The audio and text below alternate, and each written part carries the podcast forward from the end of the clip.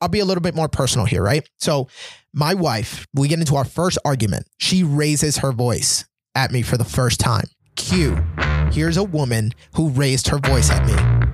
Yo, I feel threatened right now.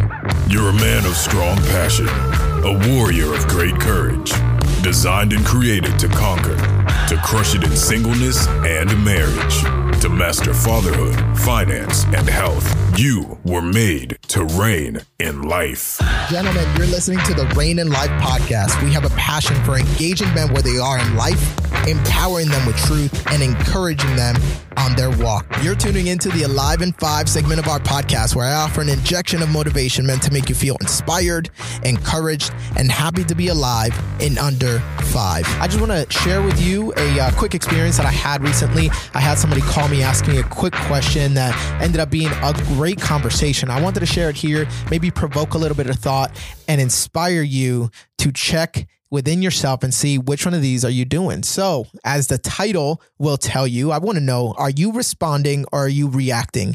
First of all, a lot of you might be thinking, well, Ray, what's the difference? And I want to tell you, brother, there is a huge difference between a response and a reaction. Here's why the reaction part of our daily life usually happens because of these knee jerk tendencies that we have that don't require thought. And here's, let me just put it into perspective for you. Have you ever driven home and got to your parking spot in front of your apartment complex, got to your driveway, whatever it is, and you've wondered, how the heck did I get here? Because you don't remember the entire ride all the way from either work or your friend's house or your girlfriend's house, all the way back to your house. And that really does happen because there is no need for your brain to fully engage the way that it would if you are going to do something purposeful and something for the first time. So let me expand on that. The fact that you have these knee jerk reactions, the fact that you have these natural tendencies that your brain just keeps going back to points to the fact that your brain actually loves habit. You like to create routines and habits, things that are just going to be repetitive, that don't make your brain have to think. Like it, a lot of people believe that your brain is made to learn, that it's brain that it's made to uh, do tough calculations, and, and in all actuality, science has pointed to the fact that your brain is actually extremely lazy and it wants to find repetitive patterns to continue to perform.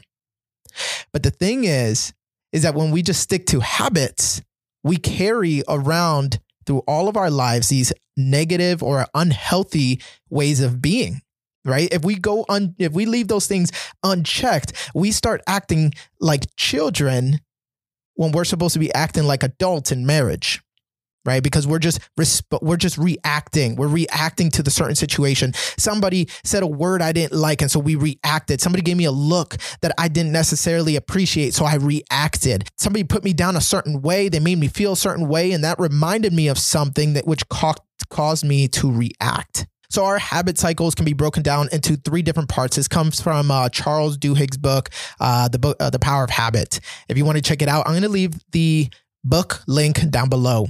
He talks about your habits and the reason why you react to something is because you have a cycle that goes from a cue to a routine to a reward. So think about it like this. If I was going to have a meeting in the middle of the day, my cue is the meeting.